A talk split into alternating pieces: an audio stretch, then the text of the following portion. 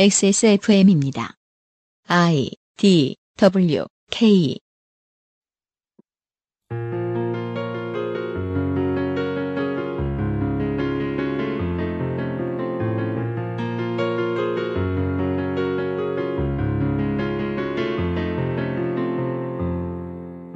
지난 한 해 동안 저희는 많은 언론이 맡고 싶어 했던 주 5일째 종전선언에 반대한 한인 하원 의원, 사람들이 선택한 젤렌스키와 사실은 선택받지 못했던 푸틴, 원래는 용산이 아니었던 지금의 용산, 차를 도둑맞은 대학교 4학년생 장재원, 정의감의 유지와 변질을 상징하게 된 배트맨, 진중권은 어떻게 세상을 한 발 뒤로 물러서게 만들고 있는가, 술을 마시지 못하는 사람은 어떻게 사회성을 확보하는가, 자생적인 도전의 이름이었던 신파는 왜 영원히 조롱당하게 되었는가, 법은 어떻게 브리트니 스피어스에게 노예 노동을 강요했는가, 왜 천공이 아니고 건진인가, 언론인들이 대통령에게 이유를 묻지 못하게 된 이유, 한국 정치에서 청년의 존재가 필요 이상으로 부각된 이유, 모든 손해를 감수하고 프랑스 국민들이 그 구를 막아선 이유, 북유럽과 대한제국이 중립을 원했던 이유, 공무원을 동료 시민으로 바라보아야 할 이유, 농작물 품종 개발을 국가가 해야 하는 이유, 택시를 대체할 플랫폼이 실패하는 이유, 의사들이 더 이상 의사를 원치 않는 이유, 5년간 막았던 민영화의 물결이 빠르게 돌아오는 이유, 내로남불이라는 말이 극우 정권 하에서 줄어들고 있는 이유, 한국의 ESG에 SG가 부족한 이유, 안전운임제의 쓰임새, 불매운동의 쓰임새, 아베로 마스크의 쓰임새, 서울방언 새끼의 쓰임새 등을 이야기했습니다. 정치와 건강은 닮은 점이 많습니다. 결과 하나를 분석하기 위해 수많은 원인들을 공부해야 한다는 거죠. 여러분이 건강하다면, 건강하지 못하다면 그 이유는 온 사회와 정치에까지 가다 있을 것입니다.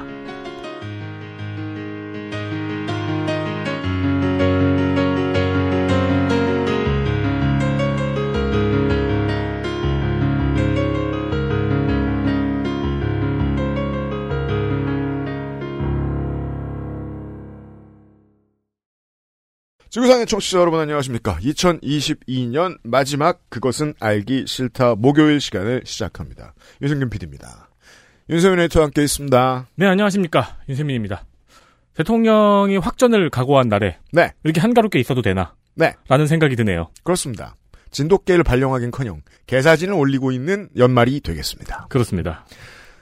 우리의 삶이 정치와 어떻게 가다 있는가? 한국 우파는 크리스천들에게 많은 몫을 내어주고 있고 정치적으로 경제적으로 네. 아, 한국 기독교는 실제로 우파적이고 또한 무속적입니다. 네. 이런 특징들이 우리나라 보수 정치에 얽혀 있습니다. 아, 경기도 교육감이 지난 지선에서 사상 최초로 보수가 당선됐습니다. 음. 아, 친이계의 핵심 인사 중 하나였던 임태희 교육감이 당선됐죠. 이 사람이 당선되고 놀라운 일이 지금 이번 주에 하나 벌어져서 소셜을 떠돌고 있습니다. 명리학을 활용한 학생 심리 분석 및 진로 진학 컨설팅 연구회에서는 2023학년도 연구회 활동을 함께할 연구회원을 모집합니다. 대상, 경기도 교육청 소속 교원 및 교직원, 학부모 누구나 연구 주제, 명리학적 관점에서 학생 성격 및 심리 연구, 사주 분석을 통한 진로 적성 컨설팅 및 내 자녀와 나의 미래 디자인, 십성과 오행을 중심으로 자녀 및 학생 진로 적성 탐구. 오프라인 강의도 있답니다. 연구회비는 1년에 3만원으로 저렴하네요. 세금이 들어가는 모양입니다. 근데 지금 현재 가장 최근의 소식으로는 음. 위조가 됐다, 사실이 아니다라고 경기도 교육청에서 밝혔다는 것이 가장 최근의 업데이트인데요. 6개월 뒤에 알 수 있을 것입니다. 사실 요거만 말씀드렸지, 명리학 사주풀이 MBTI와 관련된 행정에 들어가는 돈이 최근에 좀 비약적으로 늘어난 것 같긴 합니다. 특히 지방 정치에 있어서 말입니다. 정치의 큰 흐름이 내 삶을 어떻게 바꾸느냐의 아주 소소한 사례입니다. 이번 주에 이런 이야기를 할 겁니다. 이번 주에는 명리학에 관련된 이야기가 많네요. 저희 방송 중에서. 근데 명리학은 안 합니다. 그러지요 걱정하지 마십시오. 네. 뭐 요파시- 나올지는 알수 없지만. 요파시에도 나왔잖아요. 그렇습니다. 요파시 공개 방송 많이 참여해 주시고요. 그건 좀 이따 다시 얘기하죠. 광고하고 오늘 이야기를 바로 시작하겠습니다. 지난 한 해 함께 해 주신 스폰서 온도유, 29데이즈, 빅그린, 깨끗한 생각, 평산네이처, 한국 레노버, 원광 디지털 대학 한방 건강 약선학과, 요즘 치약, 큐비엔, 프로넥, 컴스테이션, 콕주버콕, 데일리라이트 맥주 혐오 비오틴, 케미하우스, 아름다운 재단, 바보상해, 비오는 날의 숲, 토망고, 매일매화, 꾸룩꾸룩, 퍼펙트25, 코로나19로 고생이 많았던 예가 요양원 모두 모두 감사합니다. 그것은 하기 싫다는 실천하는 사람들을 위한 노트북 한국 레노버 8시간 다루는 프리미엄 한방차 도쌍화 독일산 맥주용으로 만든 데일리라이트 맥주용호 비오틴 인생은 한방 원광디지털대학교 한방건강약선학과에서 도와주고 있습니다. 땡큐. 땡큐. XSFM입니다.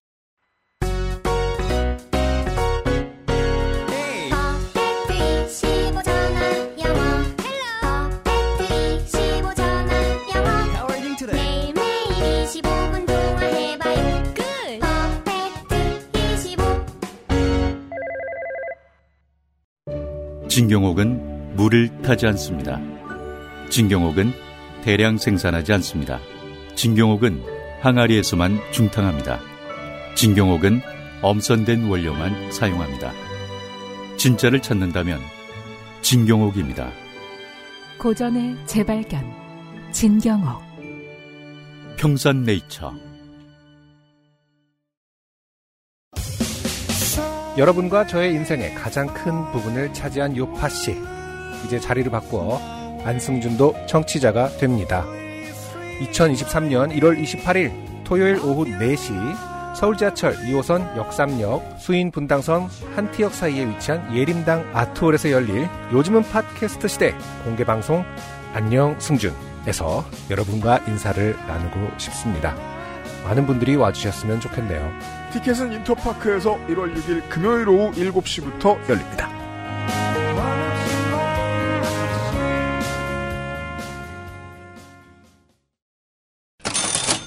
자, 이 광고를 하게 되는 날이 왔습니다.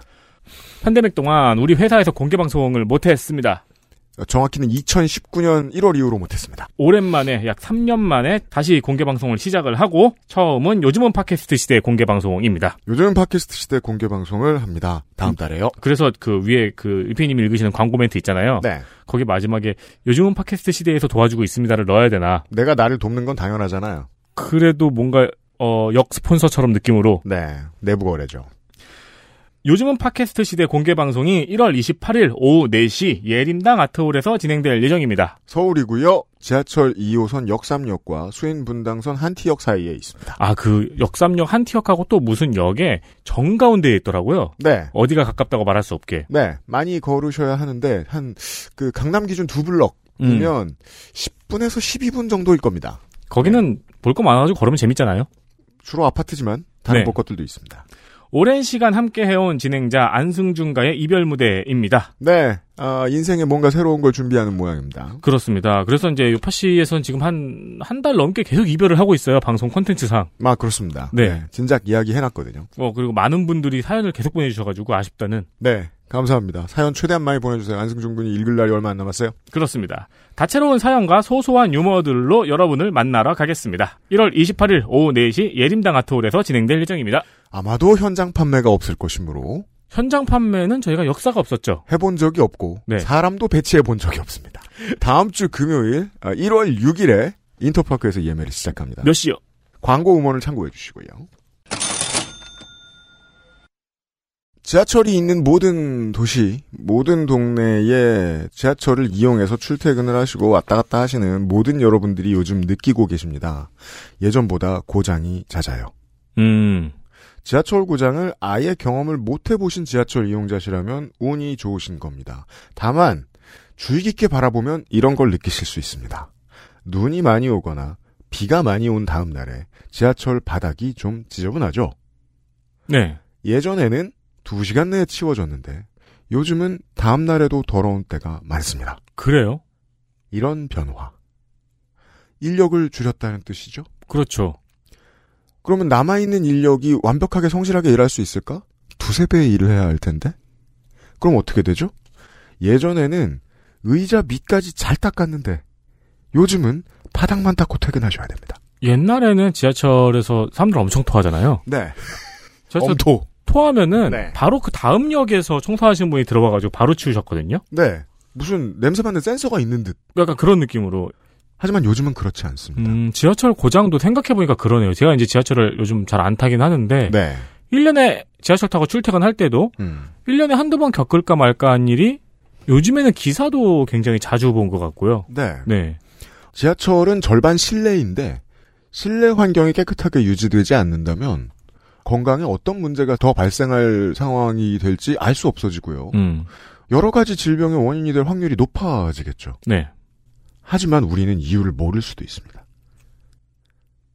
뭔가 갑자기 감기기가 있고, 음. 어, 뭔가 폐렴 증상이 있어서 병원에 갔는데 어디에서 어떻게 된 거지? 라고 느끼지 못할 수도 있습니다. 네. 정치는 병을 만들어낼 수도 있습니다. 그리고 정치가 사람들의 삶을 힘들게 해서 여러분 우리 맨날 얘기하잖아요. WHO가 이야기하는 암 발생 물질 넘버원은 언제나 스트레스. 스트레스 라고. 네. 예. 스트레스를 포함한 여러 가지 건강에 좋지 않은 것들을 만들어낼 때는 정치가 언제나 자본과 결탁하는 습성이 있습니다. 음. 어떤 의사는 이런 걸 궁금해 해줬으면 좋겠어요. 제일 긴 영단어가 저거죠? 뭐요? 진폐증. 아, 그래요? 예, 그럴 거예요, 아마. 음. 진폐증이 방금 말씀하신 거에 가장 뭐 오래 지난 얘기긴 하지만 적합한 사례잖아요. 음. 이런 걸 궁금해하는 의사를 한번 만나보고 싶다. 이 방송을 하면서 한 10년을 찾아봤는데 예, 처음 모시고 왔습니다. 덕성여대 문화인류학과에 이상하죠? 문화인류학과라고요? 김관욱 교수가 스튜디오에 나와 계신데요. 어서 오십시오. 안녕하세요. 반갑습니다. 덕성여자대학교 문화인류학과의 김관욱입니다. 네. 야매신가요? 왜, 왜 문화인류학과 교수라고 계시죠? 의사라고 알고 있었는데? 가정의학과 전문의 맞습니다. 맞고 작년 2021년 3월에 어, 문화인류학과의 첫 조교수로 부임을 했습니다. 문화인류학과 조교수. 그러면은 의대 나오신 다음에 문화인류학과에 다시 들어가신 거예요? 의대 졸업하고 가정의학과 전문의로 한 10년 정도 봉직이 생활을 하다가 네. 석사 박사를 인류학으로 마치고 아. 네, 공- 이 길은 내가 아니다 싶어서 공부를 그렇게 하시고 또 하시고 싶으셨어요? 저도 잘 모르겠습니다. 궁금한 게 많은 삶을 살다 보니까 여기까지 오게 됐습니다. 만약에 이제 교수님의 사모님께서 이 방송을 듣고 계신다면 무한한 위로의 말씀을 전하지 않을 수 없어요. 그렇죠. 네. 사기도 이런 사기가 없죠. 의사인 줄 알고 결혼했고 의사였단 말이야. 근데 원생이래. 조교수가 됐어.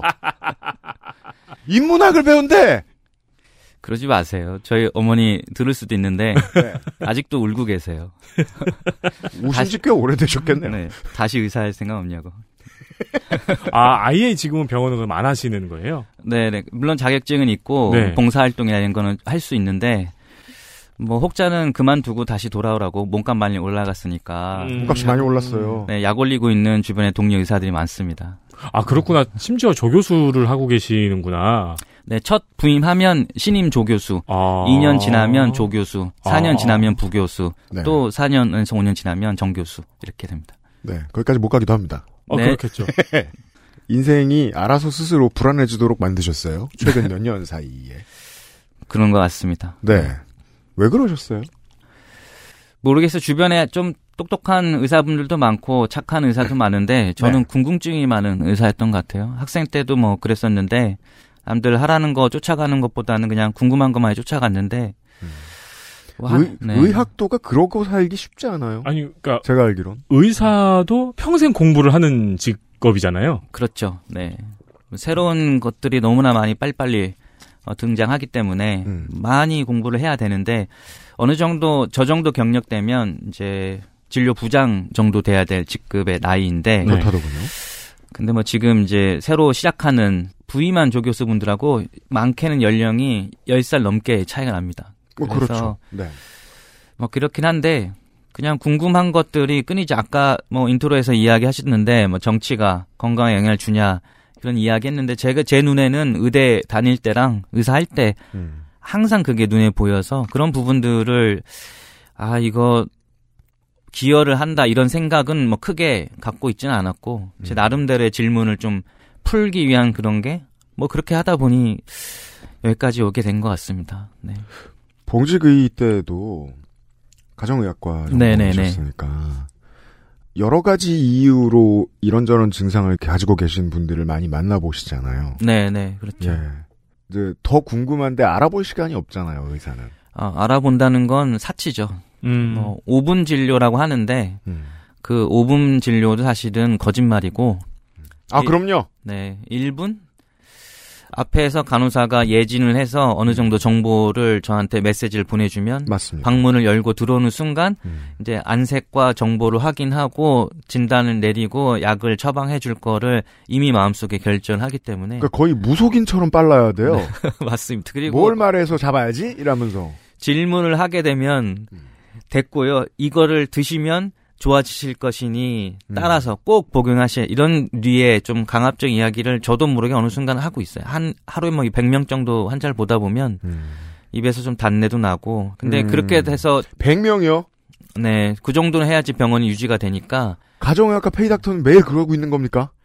그렇게 볼 수 있으면 영광이죠. 왜냐하면 50명이 채 안 되는 분들도 많고 음. 저 같은 경우는 이렇게 진료 보다가 공부하고 연구할 시간이 좀 필요해서 음.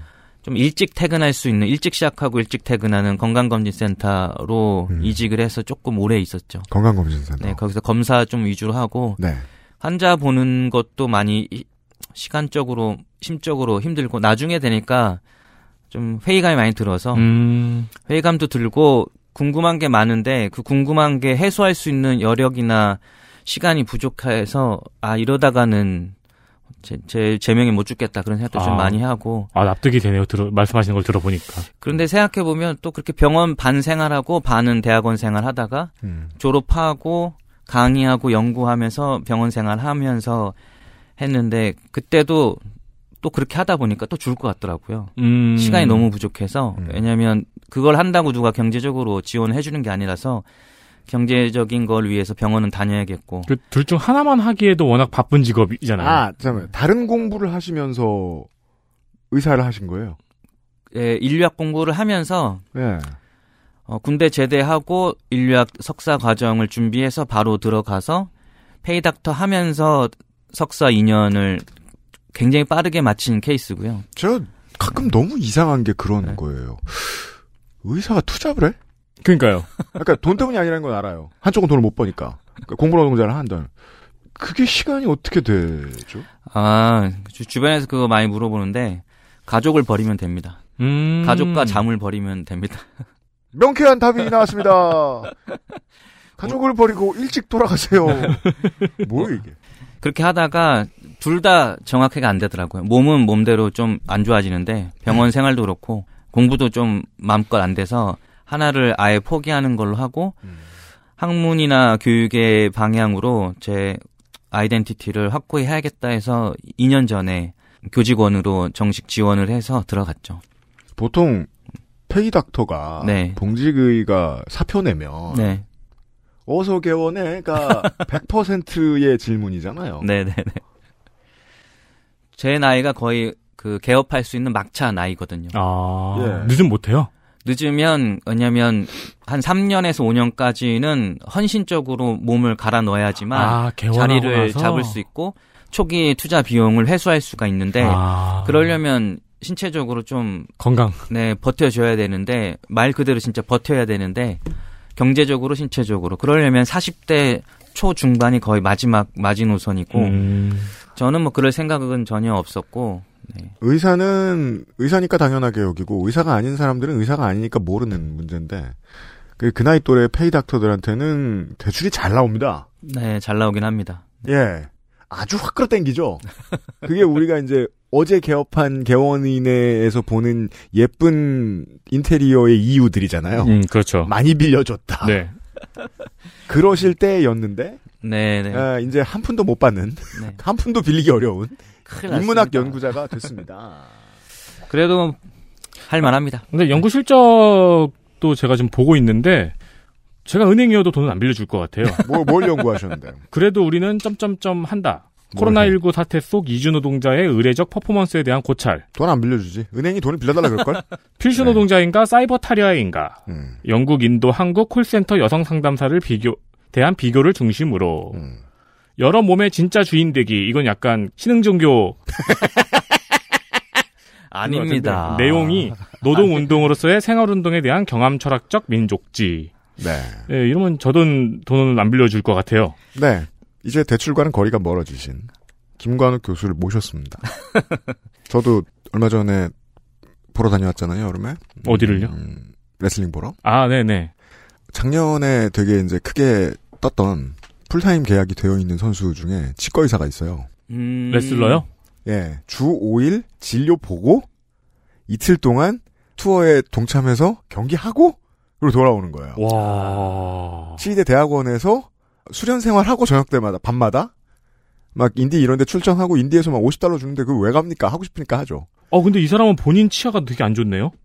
두드려 맞으니까요. 음. 아, 그 사실 그런 사람 세상에 찾기 되게 드물어요. 아까도 뭐 호기심에 대해서 말씀을 해주셨지만 혹시 그런 뭐 사례 같은 거를 얘기해 주실 수 있을까요? 사실은 돈 안 된다고 하셨는데 네. 나름 어, 돈 되는 책도 좀 냈습니다. 음. 흡연과 관련된 금연과 관련된 책도 냈고 책이 몇 개 있어요? 네, 제 개인적으로는 흡연에 대한 중독에 대한 특히 이제 일상적 중독 이게 메인 테마 중에 하나였습니다. 의사일 때. 음. 근데 그것이 사실은 궁금증, 호기심의 원천이 됐고 네.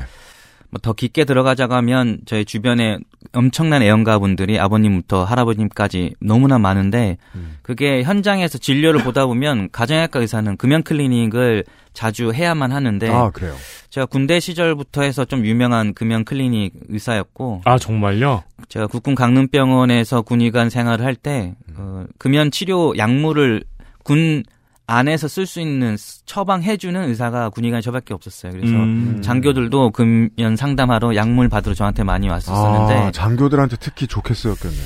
그래서 그런 관심들이 좀 많았는데 군대 흡연에 대한 관심. 그렇죠. 음. 흡연에 대한 관심이 많은데 사실 그게 촉발된 거는 군대 시절이었어요. 왜냐하면 저보고 군 금연 상담이나 금연 교육을 해달라고 하는 거예요. 제가 동해안 쪽에 있는 8군단 내 모든 병사들의 금연 상담을 담당을 했었는데 저 군대 있을 때 금연 휴가 같은 거 있었어요. 아, 네. 진짜? 네. 포상으로 확실히 네. 군대 는 네. 늦게 가야 돼 어떻게든. 받은 아유. 사람을 본 적이 없어요. 네. 근데 군의관의 인생이 참 되게 놀랍고 빡센 게 군단 전체를 커버한다고요? 장난 아니었습니다. 그리고 병사들이 병동에 입원하면 네. 담배를 못 피지 못 피죠. 않아요. 그런데 50% 이상 흡연율을 자랑한 우리 군인들이 음. 병원에 왔다고 담배 피고 싶지 않은 마음이 생기진 않습니다. 아, 저도 기가 막히게 폈어요. 네. 엄청난 금단 증세와 힘듦을 어, 군의관의 강연으로 이렇게 막기를 원했기 때문에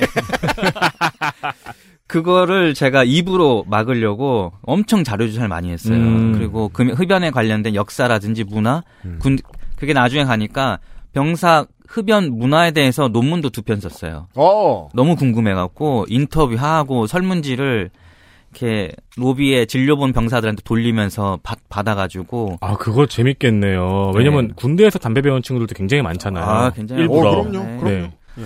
그래서 저는 그게 군대 내에 있는 하위 문화, 중요한 하위 문화였고 맞아요. 그거를 소중한 인터뷰 자료들을 모아서 논문도 내고 또 내부 자료 좀 있는 거는 나중에 좋은 논문 쓰려고 지금 아껴둔 자료들도 좀 있어요.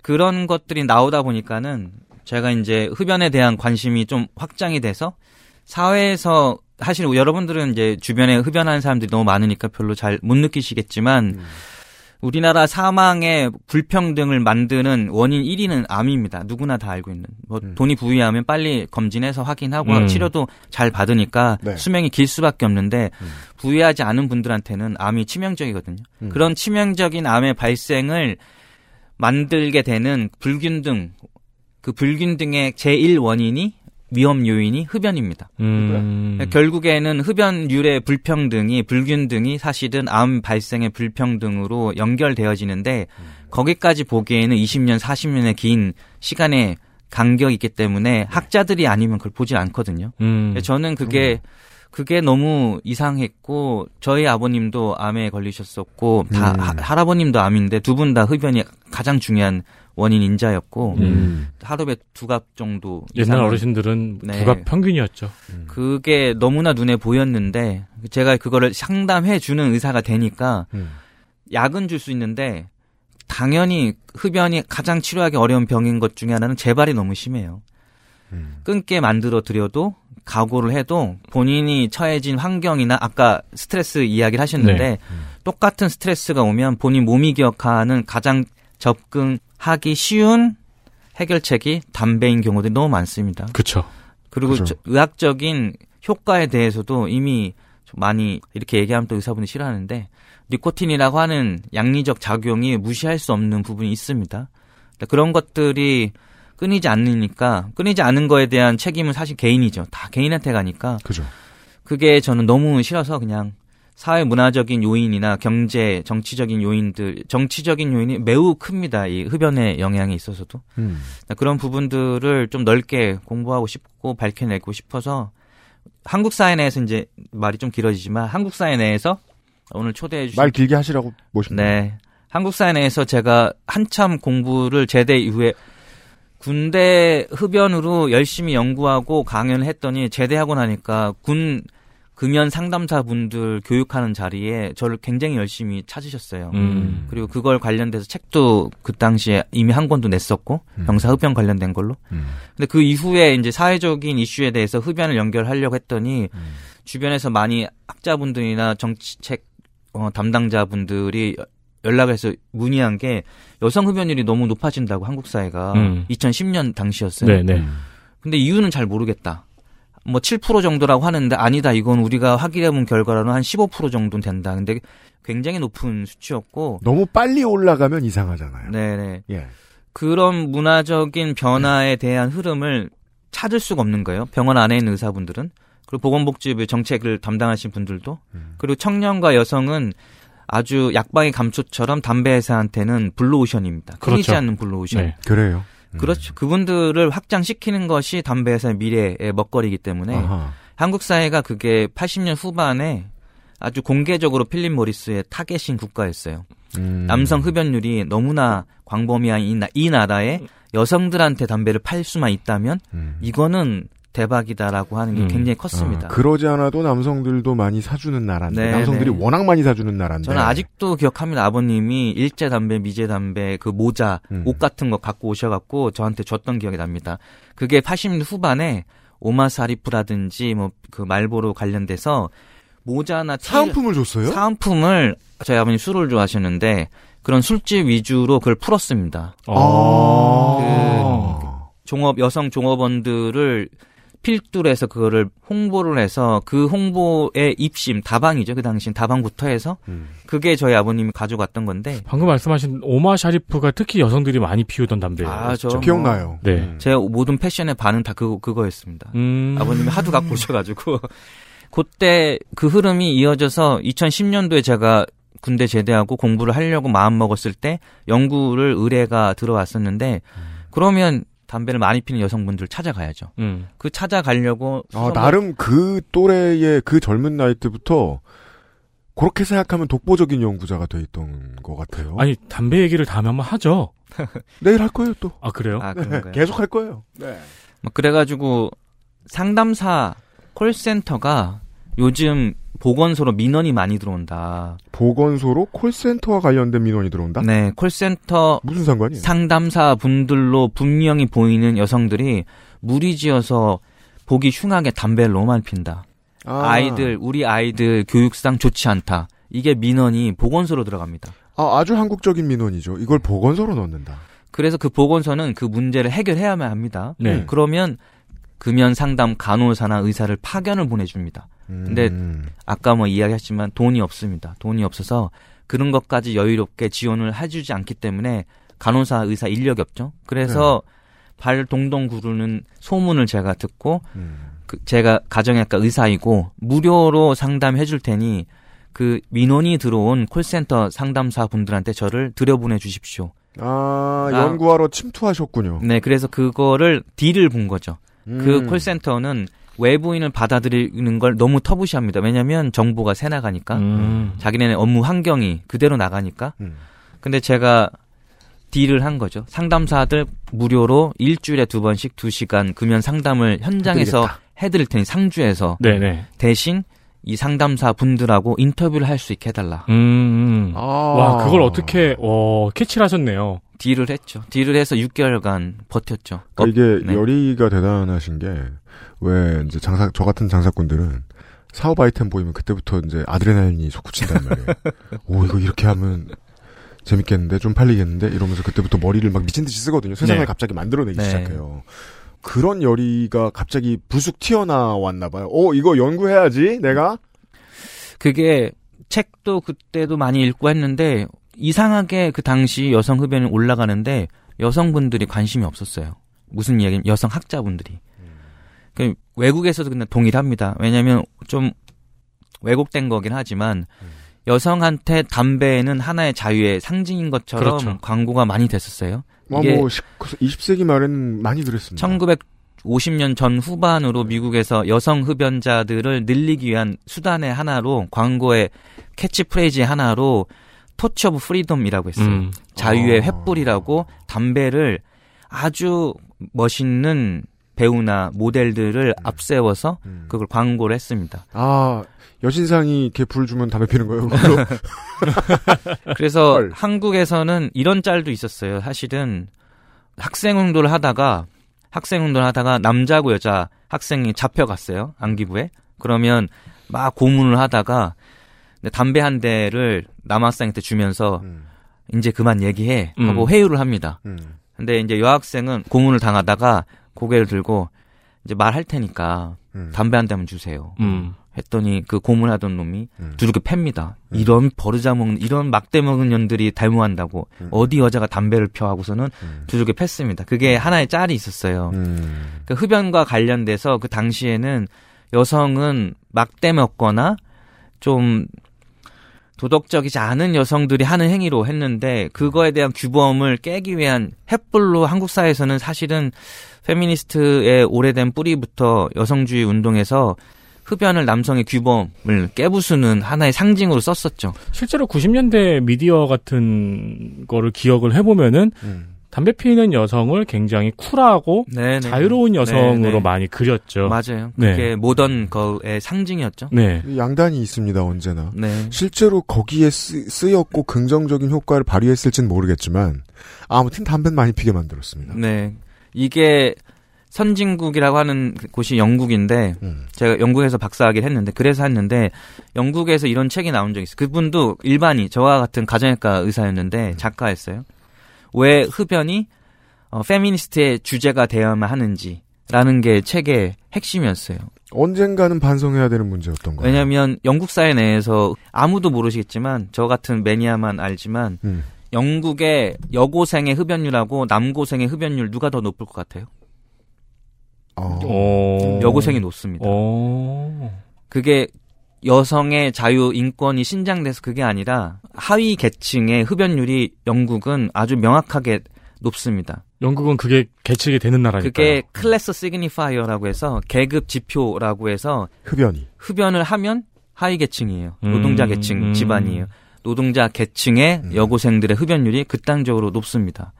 남자들은 흡연 말고도 할 게 많죠. 음. 다양한 그런 스트레스 해소 요건으로.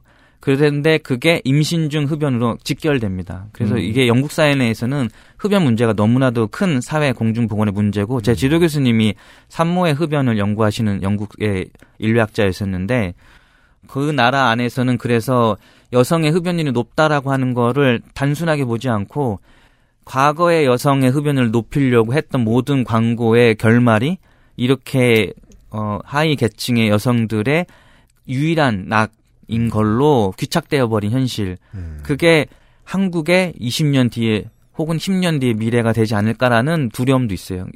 그게 흡연 담배 에피데믹, 흡연 역학이라고 하는 표가 있어요. 네.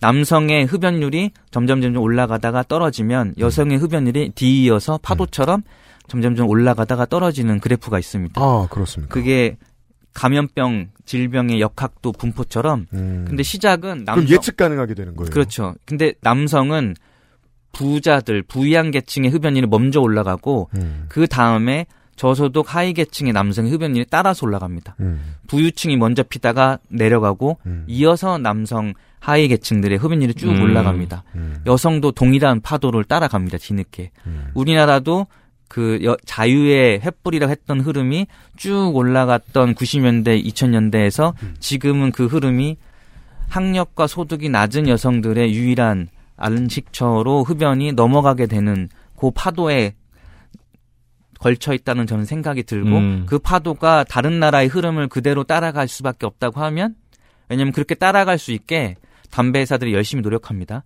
음, 음, 음. 팔아야만 하니까 네. 누구든 소비자는 그 수준을 유지해야 되니까. 근데 그 유지하는 수준에 누가 들어갈지는 이미 담배 회사들이 데이터를 다 가지고 있거든요. 음.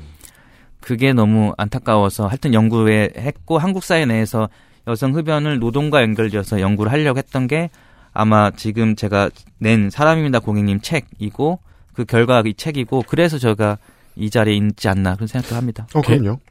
저는 고등학교를 개발되기 전에 판교에 있는 고등학교를 나왔는데 네네네. 그러다 보니까 성남 구도심에 있는 학생과 분당에 있는 학생이 모여 있는 기묘한 학교였어요. 음. 그 말씀하신 게 머릿속에 정확하게 기억이 나는 게 음, 부촌에 있는 학생과 이제 구도심 성남 이제 구도심에 있는 학생들이 모여 있으니까 모이자마자 흡연율에서 차이가 어마어마하게 네, 났거든요. 네, 네. 그러니까 부촌에 있는 학생들이 들어오자마자 너무 깜짝 놀라는 게 애들이 다 담배를 피는 음. 거였어요. 구도심에 사는 애들이 다 담배를 피는 게 그 비율이 3학년 3년 내내 이어졌었거든요. 음. 제 친구들 중학교 동창들은 다 담배를 피는데 음. 분당에서 온 친구들은 우리가 담배를 핀다는 거에 너무 깜짝 놀라는 거죠. 음. 남녀 할 거 없이. 음. 맞습니다. 그것도 이제 옛날 얘기인 게 그런 계급 간에 섞이는 경험을 학교가 하지 못하도록 보수적인 사회는 그걸 점점 계급화를 세밀하게 해놓고 네. 위계를 상하로 나누어 놓죠. 네. 교육에 있어서도. 그래서 그 문화를 살아가면서 보기 힘들 거예요. 우리는 자연스럽게 어 지금 교수님의 이야기를 들으면서 의학으로 시작했다가 문화인류학으로 넘어왔습니다. 어, 그러니까요. 다행입니다. 네. 예. 지금 하- 이야기하신 거 학교 경험 이야기하시는데 흡연과 관련돼서 건강 관련해서 자기 효능감이라는 표현이 있어요. 자기 효능감 들어보셨는지 모르겠어요. 자기 네. 효능감. 나는 할 수 있다. 쉽게 음. 얘기하면 음, 음. 흡연율이 높은 것과 관련돼서 교육의 수준이 엄청난데 부모의 교육 수준이 굉장히 중요합니다. 부모가 부유한 층들은 흡연이 본인들의 문화 자본에 도움이 안 되거든요. 음. 그거는 좋지 않은 행동으로 아이들한테 교육하고 그거 대신에 니들이 할 수 있고 할 수 있는 것을 가르쳐 줍니다. 그런데 그렇지 않은 하위 계층의 부모들한테는 할 수 있는 것이 매우 제한된 삶을 살 수밖에 없으면 할 수 없는 삶 안에서 그나마 위로받을 수 있는 가능한 그렇죠. 할 수 있는 것들은 사실은 쉽게 접근할 수 있는 술이나 담배, 쾌락을 자극할 수 있는 것들이죠. 음. 그게 저는 사실 우리 한국 사회 내에서 아까 이야기하셨지만 학교 계급이 지- 사는 지역에 따라서 그리고 수준에 따라서 너무나 구별되어 있었고 그게 결과론적으로는 단순히 흡연이라고 얘기했는데 최근에 뭐 급성 질환으로 돌아가시는 분도 많긴 하지만 이제는 만성 질환으로 많이들 건강에 위협을 받으시는데 그것과 관련돼서는 전부 다 건강 위해 요인과 관련된 습관을 어느 수준까지 갖고 있는지 그게 결정적인 차이를 만들어내는데 그런 부분에 있어서는 한국 사회는 아직도 별로 관심이 없는 것 같아요. 음. 개인의 그냥 책임으로 떠안기고 음. 네. 잠시 후에 광고를 듣고 와서 이 얘기를 좀 더 나누어 보겠습니다. 좀 전에 얘기해 주신 책 2022년에 나온 거죠? 올해 초에 나왔습니다. 네. 2022년 초에 나왔던 창비에서 내놓은 책 사람입니다 고객님 이 이번 주에 우리가 이야기 나눌 것들을 많이 담고 있는 책입니다. 예. 그 책에 보면은 이제 문화인류학자로서 어 인트로에 어, 쓰신 책의 내용을 콜센터 민족지라고 표현하셨는데 그게 무슨 의미인지부터 광고 듣고 왔으면 설명을 듣겠습니다. XSFM입니다.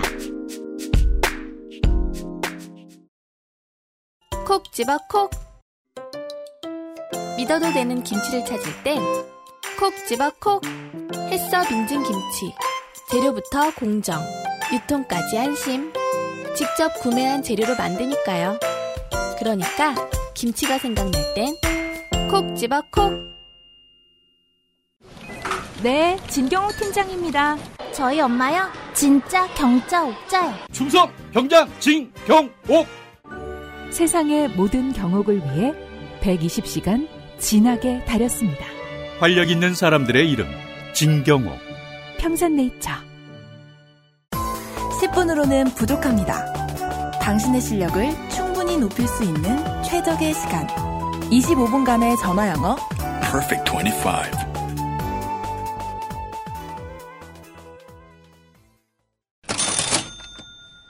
전화 영어 매년 연말에 똑같이 말씀을 드립니다.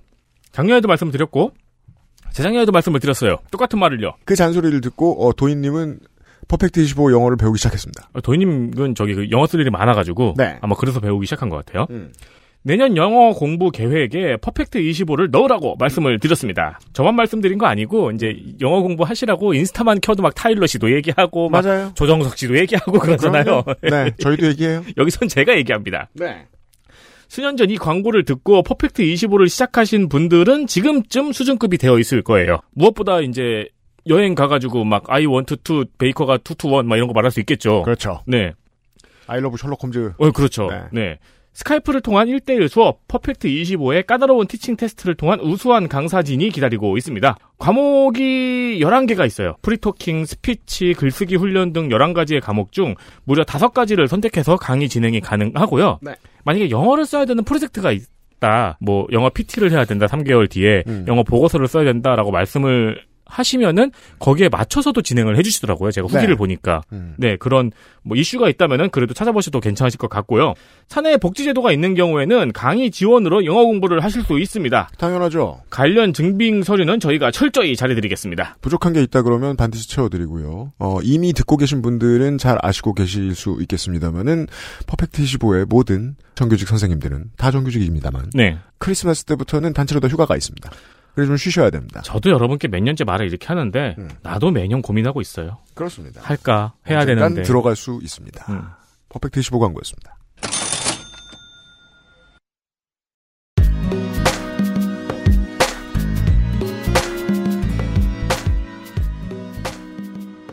적성연의 문화인류학과의 김관욱 교수와 함께하고 있습니다. 군의관이 흡연 상담해주는 데서 시작했습니다. 금연 상담해주는 데서 이야기가 시작되었습니다. 네. 물론 이 과정을 좀 섬세하게 생각해 주셔야 되는 게 담배가 막 절대 악입니다. 안 돼요. 하는 얘기를 하려고 하는 게 아니에요. 음. 의학자가 궁금해하는 사회 전체의 모습에 대한 통찰이 중요합니다. 그러다 보니 그 전에 혼자 궁금증을 가지고 있었던 걸 살려서 콜센터에 있는 상담원들은 왜 이렇게 담배를 많이 피우나 하는 궁금증까지 따라왔습니다. 그리고 콜센터의 사람들의 업무 환경에 대한 책이 나왔고요. 이제부터 그 이야기를 할 겁니다. 민족지가 뭐예요? 아니 근데 잠깐만 그 전에 네. 이럴 수가 나는 현명한 흡연자가 되기로 했다라는 책도 내셨네요. 네, 냈습니다. 아 이거 뭔가 배신감이야. 그 원래 가제는 애연가의 습관이었습니다. 음. 네. 흡연하는 놈들 너무 나쁘다 이런 말 절대 안 하는 거. 그러니까 그 반대로 생각하셔야 됩니다. 흡연하는 놈이 나쁜 게 아닙니다. 몸에 나쁘면 나쁜 거고요. 그렇죠. 민족지에 대한 얘기로 돌아옵니다. 네. 민족지는 사실 인류학자라면 반드시 알아야 될 그 연구 방법인데 그냥 단순히 생각하면 현장 연구를 중심으로 한 논문 학술적 글쓰기인데 음. 아 이것도 길게 얘기하자면 힘드니까 짧게 이야기합니다. 민족지는 에스노그라피라고 하는 영어의 에스노그래피죠. 네. 번역입니다. 음. 에스노는 민족 혹은 종족이라고 하는 거고 그래피는 쓰기입니다. 그래서 과거의 인류학이 특정한 지역에 가서 특정 민족의 문화적인 특징을 관찰해서 그 현장에 대한 결과를 써는 음. 결과물을 민족지. 음. 요새는 뭐 문화 기록지라고도 음. 이야기합니다. 문화 기술지라고도 하고 음. 그거는 전부 다 현장 연구를 기반으로 했다고 하는 특징을 가지고 있어요. 문화학자가 배를 타고 뭐저 비행기를 타고 여기저기 가서 어, 그 동네 사람들이 발견 못한 어떤 것들을 물론 뭐 원래 여기서 큰 사람들이 할 수도 있겠지만 음. 공부하고 뭐 2차 대전 이후에 그런 결과물들 언론 듣기로는 제국주의 시대 플랜테이션을 위한 필수 학문이었던 것처럼 아이, 들리네요. 인류학의 뿌리가 그건 맞습니다. 아, 네, 맞고, 그래요? 네. 그럼 최근에 뭐 영국의 경제 인류학자 낸 책인데 안스로 비전이라고 인류학적 시각 이런 건데 음. 그 책에 좀 좋은 표현이 있어요. 이제 정치학자들이나 경제학자들은 새의 눈으로 전체를 조망하는데 인류학자들은 현장에서 벌레의 눈으로 본다고. 음. 땅을 기어다니면서 그 삶을 직접 냄새 맡고 공감하고 경험하는. 우리 아이가 작아졌어요처럼. 네네. 저도 콜센터에 사실은 상담사를 콜센터 밖에서 불러서 인터뷰할 수도 있는데 의뢰를 해서 그 내부로 들어가려고 노력했던 거는 현장에 대한 거를 보고 그 사람들이 퇴근 이후의 삶도 보고 싶었고 음. 그래서 좀 오랜 기간이 걸렸죠. 그래서 최소 민족지라고 하면 1년의 시간을 투자하는 거를 암묵적으로 이야기하고 있죠. 최소 1년. 네. 음. 그래서 이 책에 보면 이제 이곳에 마치 민족 통사 같은 걸 소개해 놨습니다. 어디? 구로. 아. 구로. 가리봉 포함. 네. 그 저기 구로디덜 단지 역사에도 그거 역사 쫙 네, 해놓은 네. 예, 시설물 있잖아요. 네. 그리고 그 자주 안 가는 사람들은 거래처가 거기 안 정해져 있고 거길 직장으로 삼아보지 않은 사람은 구디단과 가디단을 보면 옛날 생각밖에 안 해요. 네. 옛날 뭐 있죠? 가리봉역. 예. 굴뚝, 나이트 이런 생각을 합니다. 예. 맞습니다. 특별한 역할을 언제나 수행했거든요. 구로는. 아직도 남아 있는 공장이 몇 개가 있긴 있어요, 또. 아, 있습니다. 네. 책에서 구로의 통사 같은 것이 소개되어 있는데 그걸 간단히만 좀 정리하고 네. 내일로 넘어갈게요. 아, 지금 제가 정리하는 겁니까? 그럼요. 아이고요. 자 할까요? 오래 걸릴 텐데. 네. 일단은 제가 2014년도에 현장 연구를 했었는데 네. 그때가 구로 공단 50주년 행사를 했던 시기였어요. 음, 2014년. 네. 그게 64년도에 법이 만들어지면서 개설됐기 때문에 2014년도가 딱 50주년. 대대적인 역사 세우기를 할 때였고 사실은 60년대 중후반, 70년대 초에 우리나라의 가장 중요한 산업의 뿌리는 젊은 노동력을 통해서 공산품을 만들어서 수출하는 거였죠. 자원도 없고 특별한 기술도 없는 우리나라 안에서는 값싼 노동력이 중요한 어, 경쟁력이었기 때문에 그 경쟁력의 뿌리는 사실은 젊은 여성 노동자들이었고 가발. 네. 봉제 공장에서 옷 만들고 네. 오늘도 저한테 의류를 선물 주셨는데 아, 네. 네, 그런 의류들을 찍어내는 젊은 노동력이 그 당시 우리나라 경제 세우는 중요한 뿌리 밥- 먹거리였고 그게 서울 경기 수도 지역의 가장 큰 공단 첫 번째가 구로공단이었습니다. 그렇습니다. 그것이 역사가 60년 중반부터 해서 50년 동안 이어졌는데 안타깝게도 역사의 흐름에 있어서 IT 중심으로 넘어가야 될, 즉 중공업, 경공업이 경제적으로 낙후되면서 우리의 새로운 먹거리는 IT 정보 기술, 서비스 이걸로 바라보게 되는데 그 결정적인 계기는 사실은 여러분 다 알고 있는 98년도, 7년도부터 있었던 아시아 경제 위기, 네. IMF 음. 그 직격탄을 맞고 김대중 대통령에 의해서 어, 이 지역에 구로공단 지역을 첨단화하는 방안을 만들어라. 음. 공단 공장들은 다 팔고 음. 더 아시아 지역, 동남아 쪽으로 다 이전시키고 이 지역은 부가가치가 높은 산업을 육성해야 된다라고 해서 지금과 같이 서울 디지털 산업 단지로 바뀐 겁니다. 그래서 네. 처음 들어가면서 제일 신기했던 게 그 다리 이름이었어요. 아, 네. 수출의 다리. 수출의 다리. 네. 네. 네. 그리고 또 이제 어느 정도의 퀄리티를 보장하는 그 경공업 산업도 존재를 하는데 그것들은 이미 80년대 중후반부터 대구와 부산이 핵심 기지로 변모하기 시작을 했었고 네. 아무나 다 만들 수 있는 경공업 산업은 이제 중국으로 동남아시아로 넘어가게 됐죠. 구로는 빌 수밖에 없었고 비우는 게 맞는 상황이었습니다. 음. 그리고 뭘 채워 넣기를 국민의 정부 시절에 했고. 음. 네. 제 개인적인 느낌이었지만 굉장히 이상한 동네였어요. 구로공단, 옛 구로공단이 지금은 디지털 산업단지인데 가산 디지털 단지를 통과하고 구로 디지털 단지 그리고 중간에 있는 가리봉 시장 음. 거기에 가면 가리봉 오거리라고 하는데 지금도 남아 있습니다. 거기를 왔다 갔다 하면 가산 디지털 단지 쪽으로 가면 거대한 패션 그 건물들이 네. 들어가 있고 마리오 아울렛. 네. 네. 꽃 뒤쪽으로 가면 가리봉 시장 입구로 들어가면 중국어가 쓰여 있는 가게들이 너무나 많이 있고 거기 맛집이 많아요. 네, 그리고 음. 바닥에 제 기억은 그게 왜 그렇게 강렬하게 남았는지 모르겠지만 먹다 버려진 족발들이 너무 많았어요. 음. 그걸 그 담배꽁초도 너무나 많고 다른 세계로 진입을 하게 됩니다. 조선족 분들도 이주민들이 많이 계시고 네. 그러다가 구로공단 시절에 오래된 식당 가게들도 골목에 좀 배치되어 있고 음. 거기를 나오게 되면 구로 디지털 단지에 거대한 직장인들이 있는 또 빌딩 아파트형 공장들이 보이게 되고 네. 매우 감각적으로 이상한 시간과 공간이 교차되어 있는 곳이었어요. 음, 그래서 그곳이 저한테는 연구 현장으로서 너무나 매력적이었는데 그 빌딩들 어디 어딘가엔 상담사분들 콜센터가 무수히 들어가 있다는 걸 제가 알고 있었고 어마어마하게 많은 콜센터가 네. 있습니다. 그거를 그 현장에서 찾아보고 싶었죠. 네. 저는 구로공단의 노동자 생활 체험관 같은 게 있는 줄 몰랐어요. 예. 있습니다, 이 있습니다. 책을 보고 처음 알았었어요. 가보시면 규모가 그렇게 크지는 않는데 네. 가정집을 개조해서 만들었는데 음. 내용물은 굉장히 잘 꾸려져 있습니다. 아 그래요. 제가 들어갔을 때 이제 60년대 중반 그리고 트- 특히 이제 70년대 주로 70년대 여공분들의 삶을 재현을 해놓은 공간들인데 네.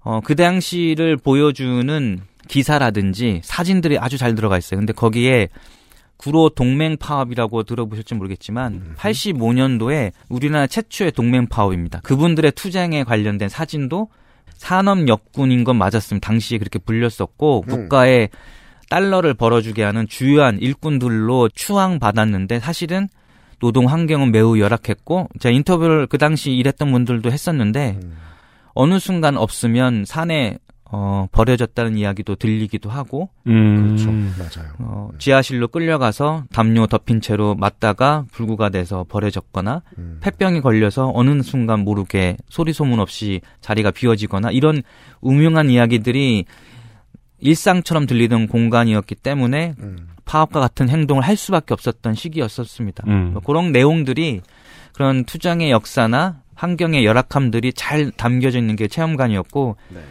저한테 아주 눈을 시선을 빼앗았던 거는 잠 안 오는 약 먹여서 일시키는 업주도라고 하는 제목의 기사였어요. 각성제.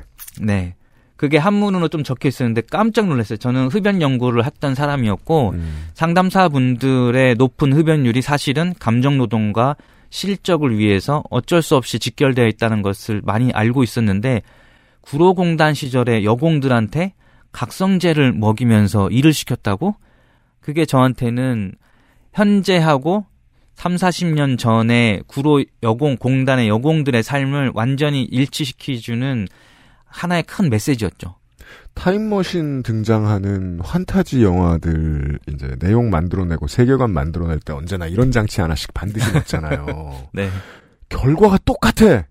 맞습니다. 근데 50년 전, 100년 전, 1000년 전에 있었어. 맞아요. 네. 산업의 모양은 좀 다르지. 네네네. 예. 제가 호라이즌 제로던 기억하세요, 청취자 여러분. 음, 음. 네. 음. 그때 현장에서 제가 느꼈던 거는 아, 그 많은 상담사들이 여기 어디에 들어가 있지? 아, 그게 진짜 이상해요. 저도 가지단 구리단에서 오랫동안 일을 해 봤는데 네. 벽으로 가려놔요. 음, 맞습니다. 네. 같은 공간에서도 그러니까 예를 들어 어, 거긴 디지털 단지다 보니까 뭔가 IT 산업, IT 회사가 들어가야 되잖아요. 네네. 그러다 보니까 이제 홈쇼핑 회사도 IT이기 때문에 많이 들어가게 된 네. 거예요. 음. 그러다 보면은 홈쇼핑 회사에 들어가면은 앞에 삐까뻔쩍하게 무슨 쇼핑 해놔요. 들어가면 MD분, 디자이너분, 뭐 이런 분들이 계세요. 음. 어? 왜 이렇게 사무실이 좁지?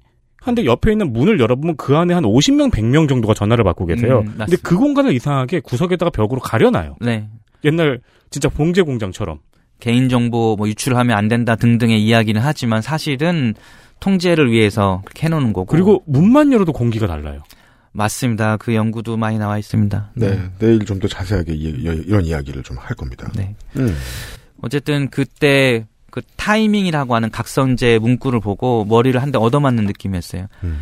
봉제 공장, 전자 공장에서 톱니바퀴처럼 일했던 그 여공분들은 사실은 가장 중요한 거는 밤새 일을 반복할 수 있는 체력이었거든요. 음. 수면 주기를 극복할 수 있는 체력이었는데 그것을 위한 가장 중요한 케미컬 화학물은 각성제, 카페인이 들어가 있는 약이었죠. 네. 근데 지금의 상담사분들은 그런 노동, 육체 노동과 조금 다른 양상의 감정 노동을 하지만 이분들한테 필요한 거는 그런 수면 주기를 극복하는 게 아니라 감정을 빠르게 회복할 수 있는 그 어떤 물질이 가장 중요한 효과 있는 아. 노동의 약이었죠. 저는 그걸 working drug이라고 책에 소개했는데 그것을 위해서는 카페인은 그런 효과가 없죠. 왜냐하면. 카페인은 물론 그런 것도 있지만 화장실 너무 자주 가야 됩니다. 이뇨 작용이 네. 있으면 세서. 근데 담배에 들어간 니코틴은 기분 완화 효과가 있기 때문에 그리고 배고픔도 음. 없애줍니다. 맞아요. 네. 이거 확실하게 있는 효과입니다. 음. 이거는 식민지 지배 시절에 이미 서구에서 알고 흑인들 노예들한테 썼던 담배의 효과입니다. 음. 그런 것들이 의도하지는 않았지만 결국에는 그렇게 흘러갔다는 게 너무나 저한테는 영장성상에서 볼 수 있다 그런 생각이 많이 들어서 아, 연구를 본격적으로 박사 연구를 그걸 물고 늘어지면서 했었던 것 같아요. 구로공단 시절에 각성제가 그렇게 연결이 되는 거군요. 네네. 인류학의 통찰이 담겨 있는 그런 지적, 농담 같은. 왜 나라들이 이제 근대화 시기에, 현대화 시기에 도래해서 담배 공사를 만들고 마리아나는 때려잡았느냐. 마리아나는 놀고 싶게 만들고 담배는 일을 더하게 해주니까. 음. 화학적인 분석의 결과입니다. 사실은. 화학적 분석의 네. 결과. 그 효과가 몸에 어떻게 드러나는지. 처음에 노예를 쓸 때 임금을 주지 않았어요. 식민지 지배할 때. 노예거든요. 그나마 준 게 노예들이 하던 일들이 예를 들면 사탕수수 재배하면 네. 그 재배하고 남은 것으로 럼주를 만들었죠. 음. 임금을 술로 줬어요. 음.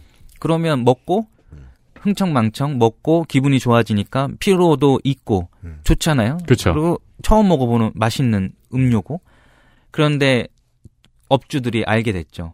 일의 능률이 떨어지는 거예요. 그렇죠. 흥청망청 너무 먹으니까 다음날 애들이 음, 숙취로 정신도 못 차리고. 네, 힘든 일을 있게끔 만드는 효과가 적당히 먹으면 있는데 너무 많이면 일을 못 하는 거죠. 음. 죽기도 해요. 네. 그 다음에 이 사람들이 준 거는 그렇게 흥청만청 먹어도 사용해도 일의 능률이 떨어지지 않는 거를 주기 시작해요. 그게 커피하고 설탕하고 담배입니다. 와, 셋 다 그리고 다 뺏어온 것들이네요. 네. 그것들은 본인들이 만들게 하고 생산 비용도 안 네, 들었어요. 그걸 그러니까. 그냥 주면 됩니다. 그러니 얼마나 좋은 효자 상품이겠어요. 음, 그리고 충성스러운 중독도 만들어내는 물질들이. 음, 그렇죠. 그 원리에 있어서는 경공업이 세계를 좌지우지하던 시대와 지금이 달라진 게 전혀 없어요. 네. 노동자의 입장에서. XSFM입니다.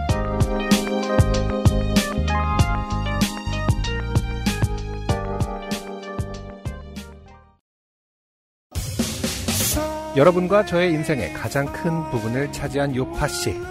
이제 자리를 바꾸어 안승준도 청취자가 됩니다. 2023년 1월 28일 토요일 오후 4시 서울 지하철 2호선 역삼역 수인 분당선 한티역 사이에 위치한 예림당 아트홀에서 열릴 요즘은 팟캐스트 시대 공개 방송 안녕 승준에서 여러분과 인사를 나누고 싶습니다. 많은 분들이 와주셨으면 좋겠네요. 티켓은 인터파크에서 1월 6일 금요일 오후 7시부터 열립니다.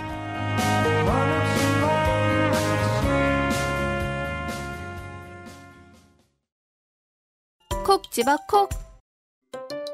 좋은 원료를 쓴 김치를 만들 시간이 없을 땐 콕 집어 콕. 배추, 무, 고춧가루, 생강, 전부 국산.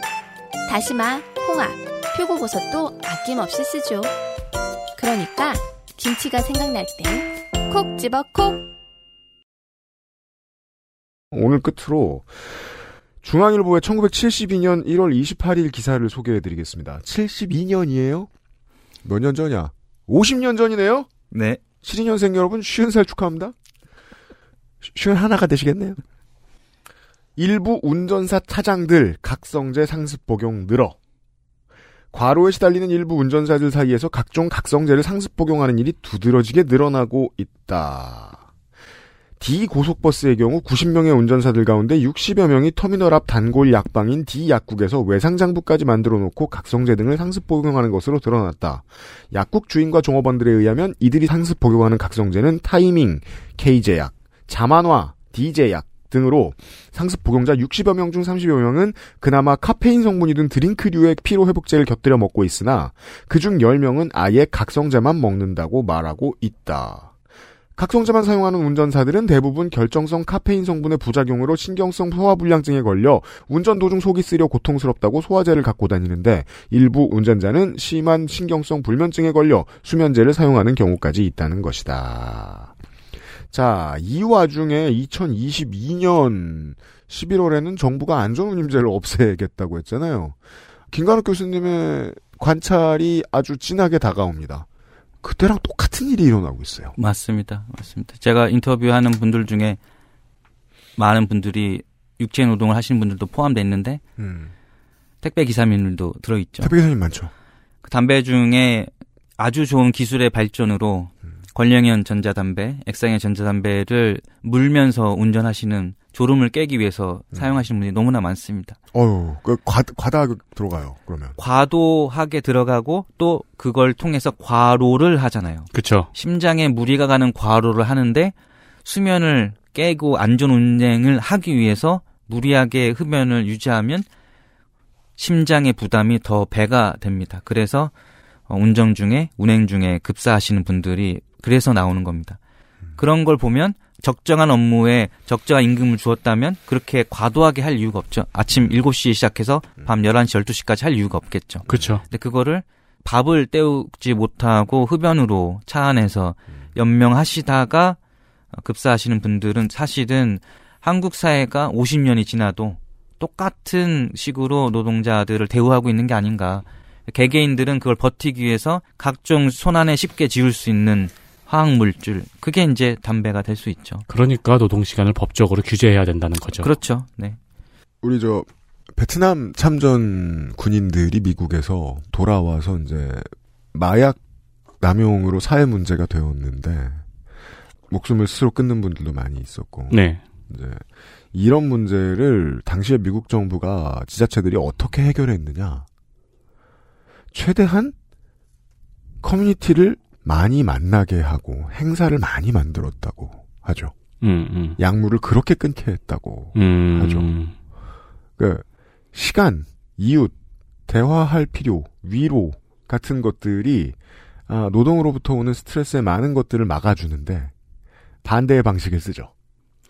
맞습니다. 아주 중요한 이야기 하셨네요. 예전에 베트남 전쟁 이후에 전쟁의 필요를 위해서 마약류를 많이 풀었습니다. 네. 그럼 담배, 술은 뭐 기본이고 왜 그 죽음에 대한 공포심을 잊게 하기 위해서 헤로인이든 뭐 코카인이든 맞습니다. 썼습니다.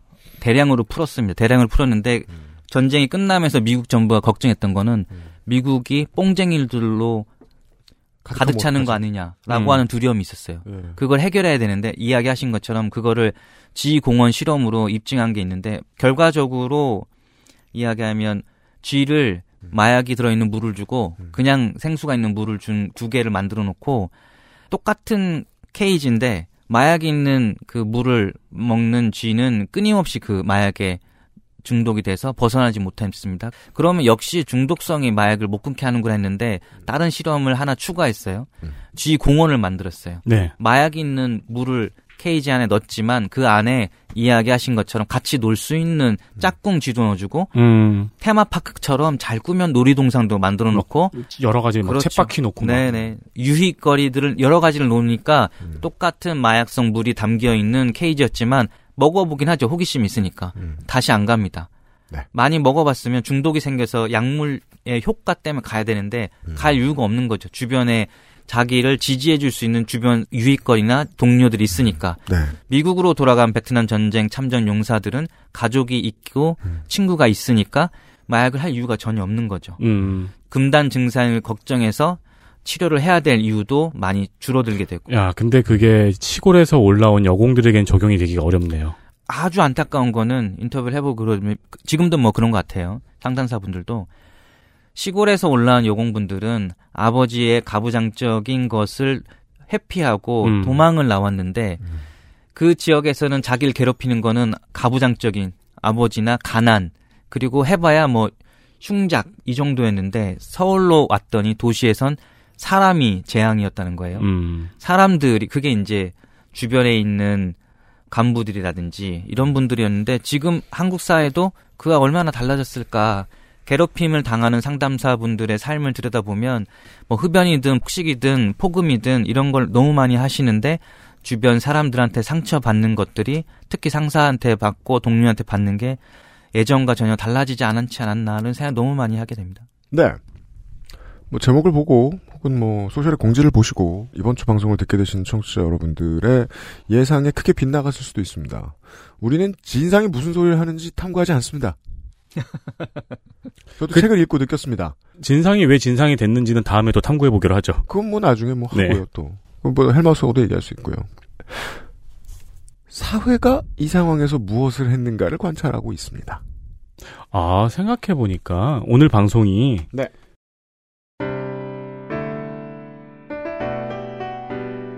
어, 요즘 커뮤니티에서 많이 쓰이는 누칼 협의 약간 반대 개념이네요. 그래요? 네. 음. 그러니까 누카협이 이제 뭐 예를 들어 공무원 처우에 대해서 누가 불만을 하면은 음. 누가 공무원 대라고 칼두고 협박했습니까 그러고 음. 뭐 안전운임제에 대해서도 그런 식으로 댓글을 달잖아요. 음. 누가 그 기사라고 칼두고 협박했습니까라고 하잖아요. 음. 근데 그 모든 배경에 결국 사회적인 원인이 무엇이 있을까를 따져보는 거잖아요. 그렇습니다. 네. 실제로는 누가 협박했거든요. 네.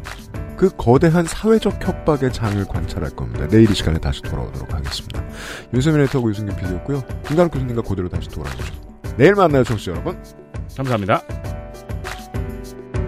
XSFM입니다. I D W K